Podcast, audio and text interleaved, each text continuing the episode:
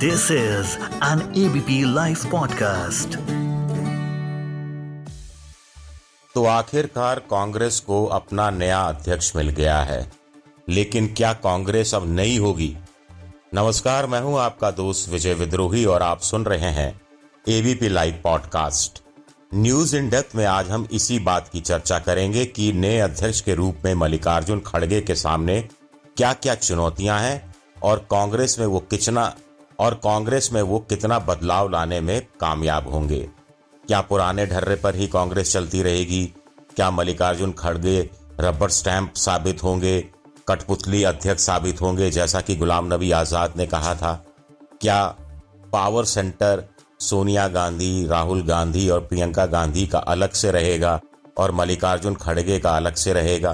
कुल मिलाकर इस बात की चर्चा करते हैं कि मल्लिकार्जुन खड़गे के सामने कौन सी पाँच बड़ी चुनौतियाँ हैं? सबसे बड़ी चुनौती तो लगता है कि खड़गे के सामने खुद शशि थरूर है। शशि थरूर इस रूप में है कि एक हज़ार बहत्तर वोट शशि थरूर को मिला है, जो करीब 11 परसेंट के आसपास है। और ये साइजेबल वोट है। कांग्रेस में खास तौर से ये देखते हुए कि जब सोनिया गांधी के खिलाफ जितेंद्र प्रसाद खड़े हुए थे तो उनको 67 वोट मिले थे, सिर्फ़ 67 वोट मिले थे। जब सीताराम केसरी के खिलाफ राजेश पायलट और शरद पवार खड़े हुए थे तो शरद पवार को छह के आसपास और इसके आधे करीब करीब राजेश पायलट को मिले थे, यानी आठ परसेंट और चार परसेंट वोट शशि थरूर बदलाव की बात करते रहे। शशि थरूर आला कमान कल्चर को खत्म करने की बात करते रहे। शशि थरूर नीचे से लेकर कांग्रेस के अध्यक्ष पद तक सभी पदों के लिए चुनाव की बात करते रहे। चुनाव में पारदर्शिता बनी रहे, इसकी बात करते रहे। तो क्या आप शशि थरूर का जो एजेंडा है, उसको मल्लिकार्जुन खड़गे आगे चलाने की कोशिश करेंगे? इससे बड़ा सवाल कि क्या शशि थरूर को वो पार्टी में कोई अहम ज़िम्मेदारी देंगे? ये देखना अपने आप में दिलचस्प रहेगा।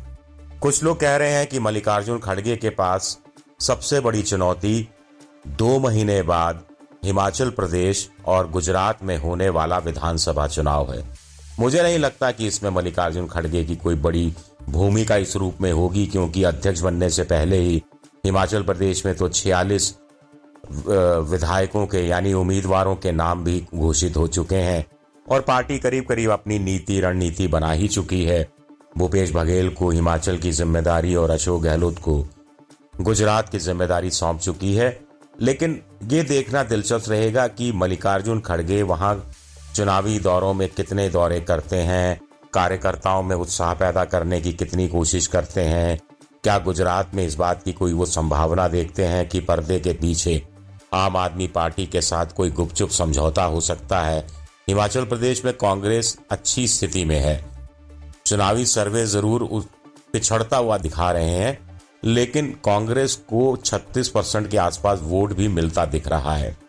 तो वहाँ वो कांग्रेस में नई जान डालने की, आनंद शर्मा की नाराज़गी दूर करने की कितनी कोशिश करते हैं, ये देखना दिलचस्प रहेगा। सबसे बड़ी चुनौती तो अगले साल की गर्मियों में, यानी अप्रैल, मई में कर्नाटक में होने वाला विधानसभा चुनाव है, जहाँ से खड़गे खुद आते हैं। कर्नाटक में भी बीजेपी की हालत खासा पतली है और कांग्रेस जीतने की स्थिति में है, बशर्ते अपने घर को दुरुस्त कर ले। तो खड़गे को सिद्धारमैया और डी के शिव कुमार दोनों को एक करके रखना है, बाँध कर रखना है।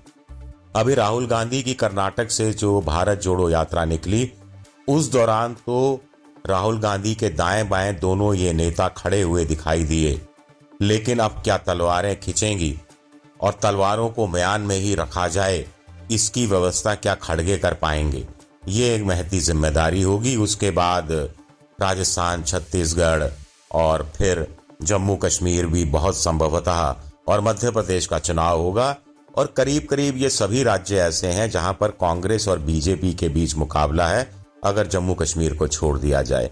तो ऐसे में इन चुनाव में जीत हासिल करना, इन चुनाव में अच्छी टक्कर देना बीजेपी को, इन चुनाव में कोशिश करना कि आम आदमी पार्टी का हस्तक्षेप नहीं हो, अतिक्रमण वो नहीं कर पाए, आम आदमी पार्टी को बिल्कुल सीमित कर दिया जाए, इसकी व्यवस्था करना भी मल्लिकार्जुन खड़गे पर आएगा। पावर सेंटर, हम आप बात कर ही चुके, सबसे ज़्यादा ज़रूरी तो ये होगा कि अब खेमेबाजी और धड़ेबाजी रोकने के लिए गांधी नेहरू परिवार किसी तरह का हस्तक्षेप नहीं करे, सारी चीज़ें खड़गे पर ही सौंप दें। अस्सी साल के खड़गे हैं तो उम्र उनके लिए बड़ी चुनौती है।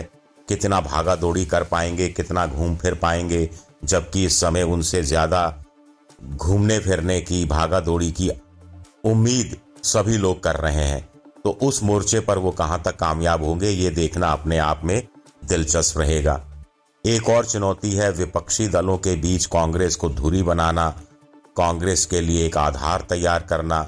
राहुल गांधी पूरा देश भर में घूमेंगे, संगठन का काम खड़गे देखेंगे, लेकिन राहुल गांधी की छवि को चमकाना, राहुल गांधी के बहाने कांग्रेस की छवि को चमकाना, उसके लिए कोई एक नारा, एक नीति, एक अच्छी नीयत पैदा करना, ये सब भी मल्लिकार्जुन खड़गे की ही बहुत हद तक ज़िम्मेदारी होगी। एक और चुनौती है कि खड़गे हिंदी भाषी क्षेत्र से नहीं आते दक्षिण से आते हैं। हिंदी पर उनका ठीक ठाक कमांड है, लेकिन फिर भी वो चाहेंगे कि उत्तर भारत के राज्यों में अशोक गहलोत हो गए, जैसे प्रतिभा सिंह हो गई, जैसे कि कमलनाथ हो गए, दिग्विजय सिंह हो गए, भूपेश बघेल हो गए, ये लोग उनके साथ रहें। इनका सहारा उनको मिलता रहे, इनका सहयोग मिलता रहे, इनका विश्वास हासिल करते रहे वो तो आगे बढ़ा सकते हैं कांग्रेस को। उत्तर प्रदेश में अखिलेश प्रियंका गांधी से बात नहीं करते थे, राहुल गांधी से बात करने में भी हिचकते थे। लेकिन खड़गे के साथ ये स्थिति नहीं होगी, अखिलेश के साथ वो संपर्क कर सकते हैं, मायावती के साथ संपर्क किया जा सकता है और एक गठबंधन बनाने की कोशिश हो सकती है। नीतीश कुमार तो सोनिया गांधी से इस दौरान मिलते रहे हैं। तेजस्वी यादव भी कांग्रेस के साथ, वहाँ उन्होंने सरकार बनाई है नीतीश कुमार के साथ मिलकर। तो उनका बड़ा सहयोग रहेगा। नीतीश कुमार की निजी महत्वाकांक्षा भी है, इस बात को भी हम नहीं भुला सकते। लेकिन नीतीश कुमार को क्या विपक्षी पार्टियों के बीच में समन्वय का काम सौंपा जाए इस पहल को आगे बढ़ा सकते हैं मल्लिकार्जुन खड़गे। इस दिशा में भी एक महत्वपूर्ण कदम वो उठा सकते हैं और ये उनके लिए एक बड़ी चुनौती साबित होने वाला है। कुल मिलाकर जैसा कि कुछ लोग कह रहे हैं कि मल्लिकार्जुन खड़गे कहीं कांग्रेस के जेपी नड्डा ना साबित हो। जैसे नड्डा साहब हैं, वो बीजेपी के राष्ट्रीय अध्यक्ष हैं, लेकिन फैसले कौन करता है? अमित शाह और नरेंद्र मोदी करते हैं। तो कहीं ऐसा ना हो कि खड़गे के रूप में भी कांग्रेस को नया नड्डा मिल जाए और फैसले आला कमान ही करता रहे। इसमें भी कोई बुराई नहीं है, आला कमान करता रहे। आला कमान का हस्तक्षेप तो रहेगा। रहना भी चाहिए। आखिर संघ परिवार का भी हस्तक्षेप रहता है बीजेपी के अंदर। लेकिन फिर आला कमान जिताने की स्थिति में हो। आला कमान वोट दिलाने की स्थिति में हो। आला कमान कांग्रेस की छवि को चमकाने की स्थिति में हो, कार्यकर्ताओं में उत्साह जगाने की स्थिति में हो ये उम्मीद, ये उपेक्षा भी हर कोई करता है। अपेक्षा करता है, माफ़ कीजिएगा। तो कुल मिलाकर मल्लिकार्जुन खड़गे के सामने चुनौतियाँ बहुत हैं और जब कांग्रेस अपने सबसे बुरे दौर से गुजर रही है, ऐसे में उन्होंने राष्ट्रीय अध्यक्ष की कमान संभाली है, जो वो नहीं संभालना चाहते थे। अशोक गहलोत अगर चुनाव मैदान में उतरने पर सहमत हो जाते तो स्वाभाविक है खड़गे आज चुनाव में नहीं दिखाई दे रहे होते। लेकिन अंतिम समय में वो आए, अस्सी साल की उम्र और चुनाव लड़ने के लिए तैयार हुए तो ये बात उनके समर्पण को दिखाती है, उनके विश्वास को दिखाती है।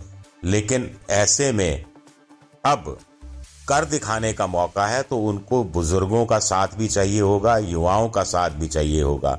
बुज़ुर्गों में सम्मान हासिल करने की एक भावना रहती है और युवाओं में महत्वाकांक्षाएँ पूरी होने की जल्दबाजी रहती है। तो इन दोनों के बीच में भी एक पुल का, एक समन्वय का, एक संवाद सेतु का काम मल्लिकार्जुन खड़गे को करना होगा। इसमें कितने वो खरे उतरते हैं, ये देखना दिलचस्प रहेगा। 2024 में उनके नेतृत्व में ही लोकसभा का चुनाव कांग्रेस लड़ेगी, ये तय है तो उस पर भी सबकी नज़र रहेगी। न्यूज़ इन डेप्थ में इस बार के लिए इतना ही। अब अगले हफ़्ते आपसे मुलाकात होगी। तब तक अपने दोस्त विजय विद्रोही को इजाज़त दीजिए और सुनते रहिए ABP live podcast this is an ABP live podcast.